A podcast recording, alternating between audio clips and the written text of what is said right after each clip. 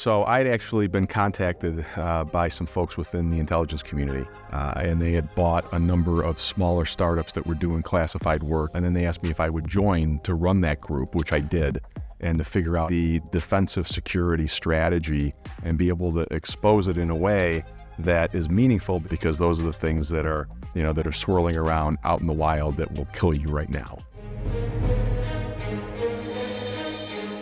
Who says tech can't be human?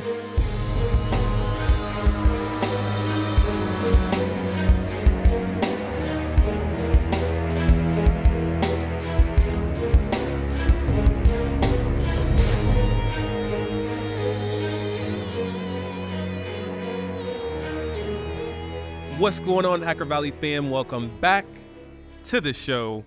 We are doing something special something so special. We're hosting this event called On the Big Screen, where we're bringing together security leaders, CISOs, and also some of your favorite cybersecurity vendors to talk about the world of cybersecurity. And to make all of this happen, we have a great partner with me, uh, Nick Lantuh, who is the CEO and co founder of Interpres Security. Also, Nick, I've been very fortunate and blessed to get to know you and the team and to learn more about what y'all are building at Interpres Security. But most importantly, welcome to the show.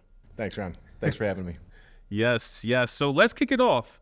I got word when you know I, I first heard about Interpres Security that the founder of Interpres Security, one of the co-founders, also was the co-founder for NetWitness, and my jaw dropped because that was like one of the first non-open source tools that I had any insight or exposure to, and uh, at that time, you know, this was back in 2010 where I, I learned about NetWitness when I started my cybersecurity career.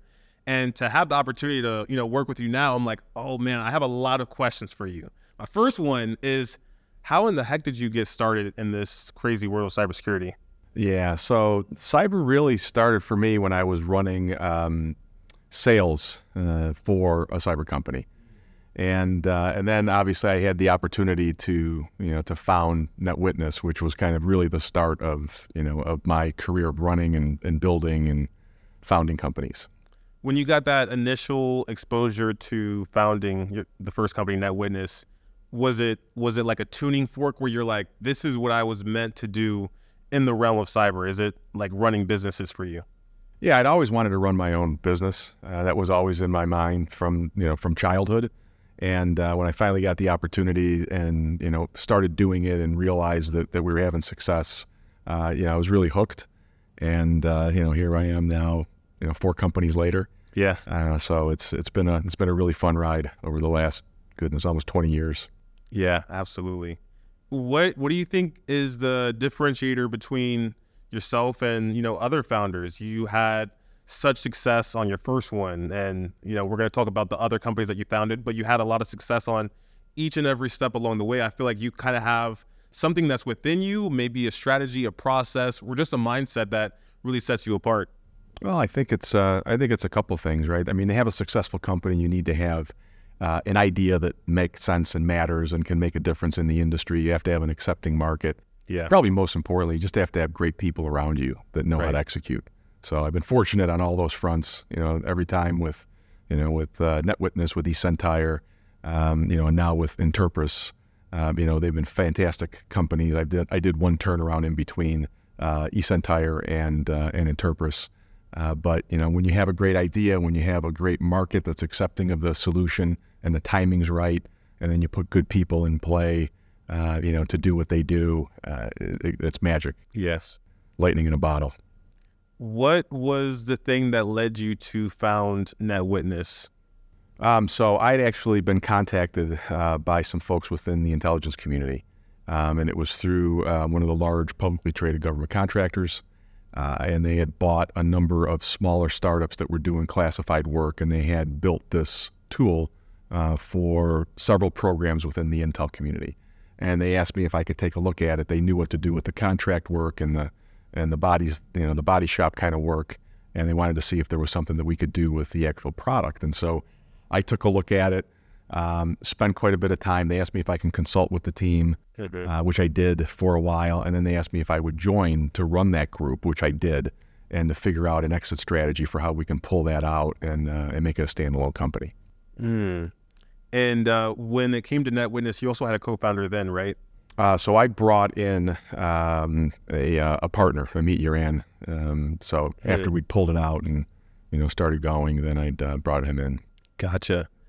And you know, looking back, I'm sure there's maybe some reflections that you do here and there, thinking about that first company. What was the differentiator within the organization that really propelled it to where it where it went? Um, you know, it was it was really a the, the timing for that technology for the market was really good. Um, and you know the whole concept of being able to do session traffic analysis and you know being able to do forensics on the network. Um, you know, we had one customer say it uh, pretty succinctly and said, you know, Wireshark's got a big brother, right? And so, you know, the uh, it, it was it was a maturation of the industry. I think it was a maturation of you know people understanding and wanting to understand you know full on session um, dynamics and and metadata. And uh, you know, up to that point, it was logs, right? Logs Okay. was kind of the currency that was uh, that was being used, and, and we brought a lot of contextual understanding uh, behind that. And so there was a lot of great timing, but we also had just a lot of great people, um, you know, across the board. And uh, from just hearing you on other platforms, you know, we had you on the Professional CISO podcast, and you brought up the fact that you were son of immigrants. Uh, did that influence, you know, your journey into being a founder? Yeah, it really did. Um, you know, my brother and I, we pedal our bikes up to my dad's Texaco gas station. And we pump gas and, you know, change oil, you know, well, fill up oil and fill up windshield fluid and clean and paint the islands and all that, all the maintenance stuff. And I just watching my dad just run the gas station um, really, you know, instilled in me back then that I didn't want a boss. You know, I wanted to actually be, you know, do my own thing, have my own company. I didn't know what that was going to be or what that was going to look like, but uh, from a very early age, uh, that was always something that I wanted to do. And uh, where where your parents from? Uh, so Ukraine and Belarus. Oh, okay, gotcha. And and where are you from? Uh, so I was born in upstate New York in Rochester. Oh, okay, so that's where you grew up. That's where the gas station was at. That's where the gas station was at. Okay, Yeah. snowy winters, still riding up there. Yeah, absolutely, yes. So you that I mean that's amazing that you knew from early on that at some point you wanted to be your own boss. I think that's powerful to have at least a little bit of an inclination of where your future is going to take you because you could use that as a north star whenever you get confused or unmotivated. And you you did it again after NetWitness. You you ran NetWitness. You ultimately sold it, and then you started other companies. Uh, before jumping into the other companies that you founded, what was the uh, thing that pulled you into selling the business? Because in a way, you're kind of pulling yourself out of being your own boss. If you sell, then maybe you have to rest and vest for a while as well. Yeah, yeah. You know, it was a uh, the timing was right. Um, you know, to sell the business, and um, and so you know we did exit. It, it, it went to a great spot. Uh, you know, had a lot of growth still there. Uh, you know, a lot of folks stayed on for a long time uh, there, which is unusual. Um, and uh, you know, it had a lot of success. You know, after we'd you know sold it off, and you know, not all startups get that opportunity, right? Some startups go and and they kind of never get going once they get bought by the acquirer. But I think you know where where it landed and the and the synergies uh, there were were really really good. Nice. So let's keep the story rolling. You you sold NetWitness, the second company. It was eSentire, right? Yeah. So so after selling NetWitness, um, I was uh, asked to be the chairman over at eSentire when the very first early money came into the business, uh, and uh, and then I eventually became executive chairman where I ran the whole business, uh, and so we ended up, uh, you know, doing a really nice job there. We were on the, you know, we, we were fortunate, you know, with with Net Witness, we were able to create a market, uh, so we were able to create the the um, uh, Magic Quadrant for uh, network forensics and network traffic analysis. And then at eSentire, we were actually able to help create the market for e- for uh, managed detection and response. Uh, but when I was there, we uh, you know we grew very rapidly. Um, you know, at NetWitness, we were number 21 in the Inc. 500. At uh, we were in the Deloitte Fast 500 all the time. Uh, so it was really good to be a part of you know really fast growing environments. And we ultimately sold that to Warburg Pincus, and eSentire is still an ongoing entity doing very well uh, under Warburg's ownership. Yeah, I got some close friends that work at eSentire. That's awesome that the companies that you've built, you know, have a legacy and didn't go away after the founder goes away. You know, you see that a lot in the world of cyber, but it seems like your your path has been very resilient. What is the difference between chairman and executive chairman? Is that like the difference between president and CEO? Well, when when chairman, it was more a governance role, uh, where you know I ran the board, um, and obviously the CEO would report into me. And an executive chair means that you have an operational role. Even though you're chairman, you have an operational role in the company. So that's what we did. So the the CEO stayed in place, Yeah. uh, and I became the the the you know the top operating executive in the business um, as the executive chairman. So it was it was a full time job, um, and um, you know I did that for for, for quite a while, um, and we uh, we really built a good business there that um, you know that had a lot of uh, parties interested in us. You know when Yeah. we finally raised our hand to say it was time to time to sell. What were some of the roles and responsibilities for executive chairman? Uh, really, no different than that of a CEO. Uh, you know, no different than that of a CEO who was also a chairman. Okay. So that was really it. You know, so I had I had the, the CEO reporting into me, um, Mhm. but it was the same type of motion that I had when you know, you know, as if as if you were a CEO and chairman. Yeah. I, I would imagine for an organization like eSentire, um, being the executive chairman and chairman, uh, it's probably a bit different. You know, when I'm looking at current cybersecurity companies, I see advisory boards, and that's a lot different than having a board of directors. Um, I'm sure you've been on both. What are some of the similarities and differences for you know looking at a chairman versus advisory board member? Yeah, I mean, you know, when when you're an advisory board, you, you're kind of just there to to help with questions or maybe you know product related or go to market related items. Um, there's no official capacity necessarily, um, but when you're on the board of directors, it's a governance role. So you have you have responsibility to govern the business properly and make sure that the business is is, is doing everything it can to be the best that it can. Um, so it's not an operating role; it's a governance role to make sure that um, you know that the organization is doing right by the shareholders, by the investors, right, and doing everything the right way. do a lot of companies today have that type of structure? Because I, I haven't really heard much about that in the cybersecurity space of having a board of directors. Oh yeah, one, I mean, once you take on uh, institutional money, they all have board of directors. So Okay. the second you take on seed funding or or A round funding, then you know you have a board that has investors on it, that has outside directors on it, that has you know usually typically uh, founders and, and the CEO, which may be the same or not. Yeah. Um, but yeah, it's very common practice. And, you know, when looking at um, moving from NetWitness to eSentire, CEO versus executive chairman, what were the opportunities that you felt like, oh, I'm really good at this part? And then what were some of those challenges where you had to kind of like dig deep and, and learn more? Yeah, you know, I think instead of, I I think for me it was more of what I really enjoyed. So I grew up on the go-to-market side of the house and, and you know the sales side and, and running sales teams and organizations, and so I really gravitated towards you know being on the go-to-market side um, and really owning the, the the customer experience and um, and you know how we help the customer and what we need to do there, um, and and having it be kind of a sales-led organization uh, to where you know the needs would come in and we have to react to those needs and what the market's saying and make sure that we're building the things that are applicable and needed versus what we think we should be doing. Uh, there's a there's certainly a, a place for that where you know if you're bringing innovation to market, you have to put a stake in the ground and say, hey, listen, this is what it is and this is why it's important, and we know best on what we need to build around it. Um, but then comes a time when you have to listen to the customers where they go, hey, if you can do this and this, we're going to buy from you. And then if you have heard that multiple times, then obviously you want to go and do that, and and you know maybe slightly move the the product in a certain direction or or other. Uh, but I've always enjoyed that side of the house. Um, Yeah. And uh, you know, the the technical side, the financial side.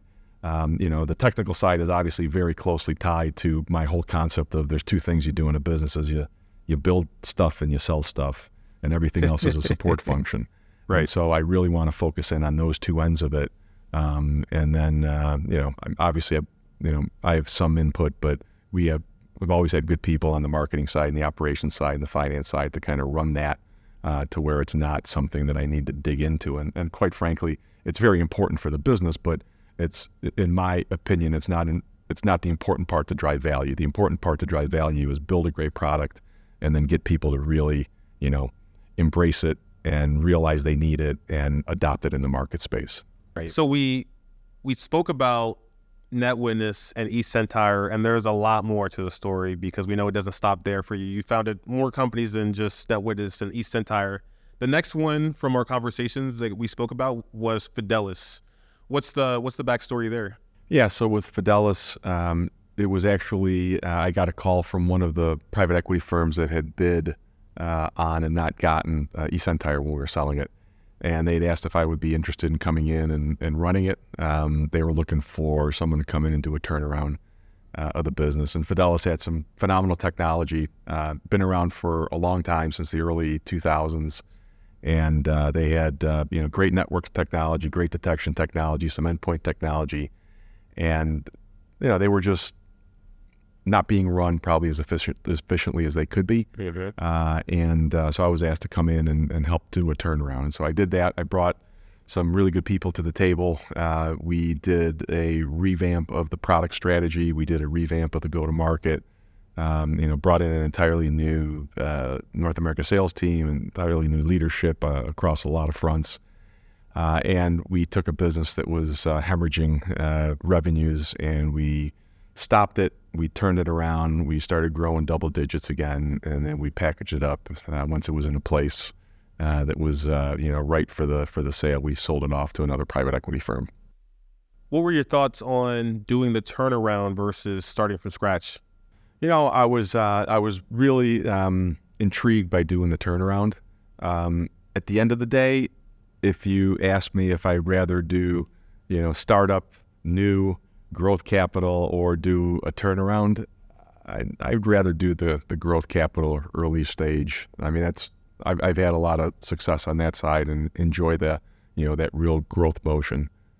I've read a lot of books on business and founders, and from like all the research that I've done, it takes a very special person to do multiple turnarounds because it's like playing a game sometimes with your hand tied behind your back. Like you you might not know everything about the organization when you're starting out, but for some people they they like that, and then for others they want to kind of be able to just to build and and know where everything is at from the jump. Yeah, yeah, I, I'm, and I'm the latter. I, I'm, yeah. I've determined from that that I'm I'm a growth leader. Yeah, um, and that's what I what I like to do, and it's it's nicer to it, it's easier to start with a clean sheet of paper, uh, you know, to do that than it is that when you have to go in and and decipher, you know, what needs to be fixed and why and, and how, uh, and then try to figure out the growth, you know, how to reignite the growth engine. Um, so yeah, it's it was it was a great experience. So let's talk about the the new baby, the the hot kid on the block that's coming up. You you you're building something that I think is near and dear to a lot of people's hearts. Everyone has some type of security solution. And whether you know it or not, everybody does because even the SaaS solutions that you have, they have some security mechanisms built in. Your laptops and devices, your assets, they have some security mechanisms built in. And what you're building with Interpres allows people to leverage what they already have and just optimize it. So talk us a bit talk to us a bit about how you came up with you know how how you and your co-founders came up with the idea and uh, why this space versus a crowded EDR market. Yeah, yeah, yeah. So, uh, you know, what happened and, and how we got together was uh, we were doing when we were Fidelis, we were doing some classified work, uh, and um, you know, we were selling product into various classified areas in the government. And the co-founders, my co-founders, uh, Jenks, Ian Maurer, were um, working at a CSSP, uh, working in the classified world, and we happened to cross over in these contracts where we were selling product in, and they were doing effectively the MDR management of the environments. And what they had come up with uh, was a methodology that was really unique, and it was kind of threat infused, um, and it was an ability where you could look at an environment um, and make sure that it was optimized against the threats that are targeting that type of environment. And so it's a combination of of bringing in you know threat modeling on the organization to understand what threats are you know in the wild or, or out attacking you know organizations that look and smell and feel like you. So really, you know, understanding the threat groups and the campaigns being run and the TTPs associated with and the malware being used and the CVEs that are being exploited, and then tying that back into the defensive view of the world and saying, okay, you know, what assets do we have that are exposed? What collection do we need to have from a log perspective in order to write the proper detections? What mitigations do we have available? And doing it holistically. So, not looking at it on a product by product basis, but looking at it holistically so that we're covering the gaps and the seams in between the products that adversaries exploit. And, right. and doing that is something that, you know, we've been wanting, I've been wanting to do since NetWitness days about, you know, how do we, how do we make the ecosystem better? How do we make it work in harmony? You know, how do we make the, you know, the products work together in a, in a in a me in a way that it's not a fifth grade recital, but it's like the Boston Symphony where everything's you know come together the right way. Mm-hmm. And, and that's really what we're doing is we've got this ability through our technology, which we've got multiple patents on now, to be able to holistically look at an environment and be able to decipher and understand the defensive security strategy and be able to expose it in a way that is meaningful because it points you towards what needs to be prioritized and you know recommended to fix immediately because those are the things that are you know that are swirling around out in the wild that will kill you right now. When I first got introduced to Interpres, I, I kind of thought it was attack surface management because I was like, okay, you have uh, vulnerabilities, you have assets, and you're getting some recommendations. I was like, perfect, attack surface management. And then I learned about the adversarial component, like marrying that information with also what are the adversaries doing out there in the wild, like you're mentioning, uh, looking at the threats. What what made you all decide to add that component? Because I feel like that's a very new concept. That's kind of like bridging the uh, gap between IT security and threat intelligence. Yeah, it, it was uh, it was really you know we wanted to be able to holistically be able to look at an environment and, and prescriptively be able to say these are the actual things that matter the most, mm-hmm. and blending those together in a way the way that we blended it together uh, and the way that we patented the way that we do it is is really unique. When we show it to people, we don't have people saying, oh, "I don't get it," or "No, this isn't needed." And instead, we have folks saying, "Yes, we get it. Right? This is needed. Everyone needs this." And, and it's true. Every organization on the planet needs what we're doing because it, it's that it's that intelligence layer, it's that integration layer, it's that ability to bridge all of these siloed, non-integrated technologies together from vendors that simply don't want to work together. Mm-hmm. Uh, and so, you know, we're doing it in a way where, um, you know, we're effectively integrating them together without, you know, just through a light touch, you know, um, and um, very effective, um, you know, very revealing in terms of, you know, actions that an organization needs to take um, to optimize their defenses against those threats that are that are targeting them. Right. What have you found to be the most surprising thing, you know, jumping into this space versus the other spaces that you've you've lived in, like networking?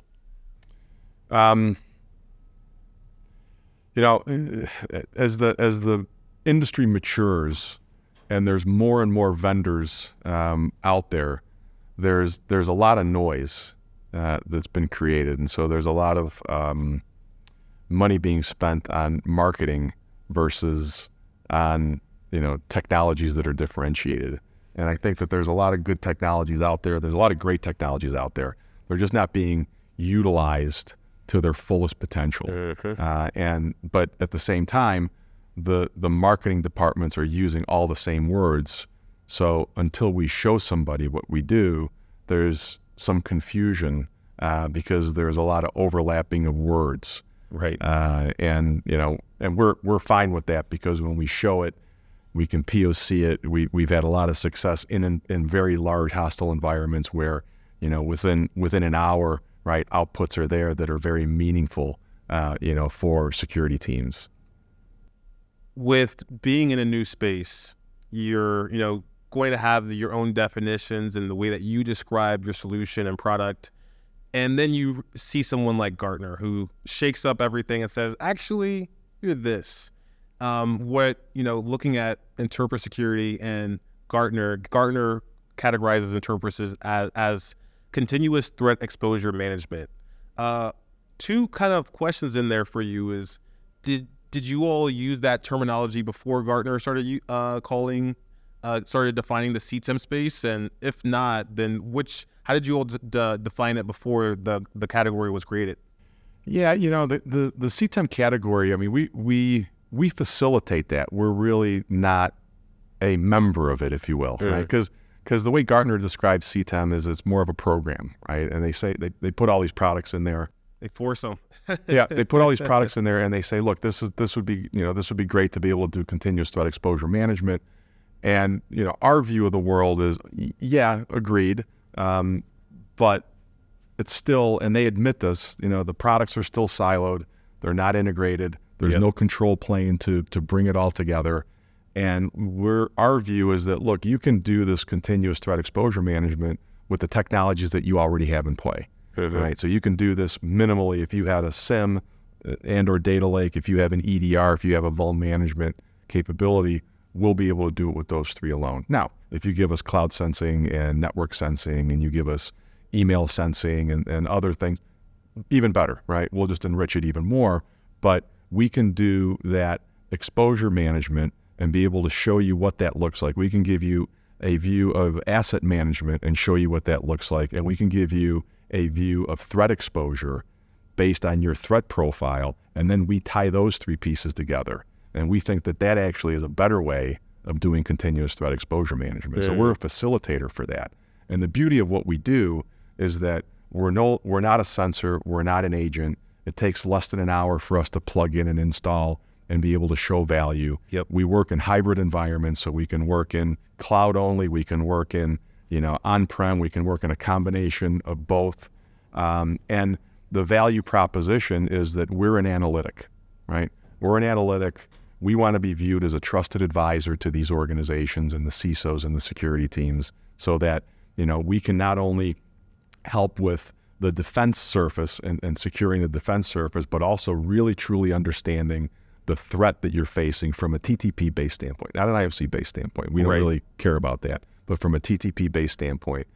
Um, and then being able to marry that into your assets and into all the exposures that you have, uh, and be able to, you know, present to the company what matters to them. Right? We've got a portion of our product that actually shows internal drift. Right? So Mhm. when things change internally, was was logging turned off? Was a detection changed? Were configurations changed? We show all that in an activity feed, right? And you know that's really exciting. It's got it's got a lot of value to it, uh, and uh, we're excited about the the future and where we're going with this. I feel like I met you two months too late because right before we met, I started working on a, attack surface management book, submitted the proposal to O'Reilly. They accepted it.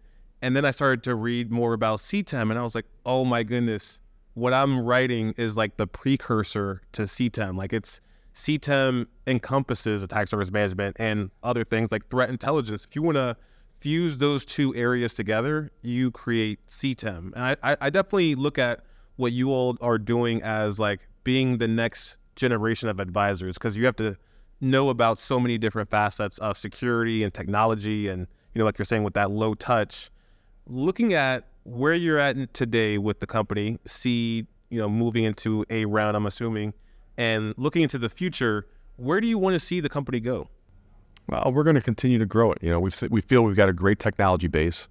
Um, you know, we've got uh, we just we're it hasn't been announced yet. Um, it's still we, we unofficially got it, but we just got our third patent, which you know is Congrats. great. Yeah, thank you. Uh, so we we've got a lot more really interesting technological work that we think that is uh, you know is unique that's going to be patented uh, here coming up this year. Uh, and we've got a lot of great customers. We got a lot of great design partners.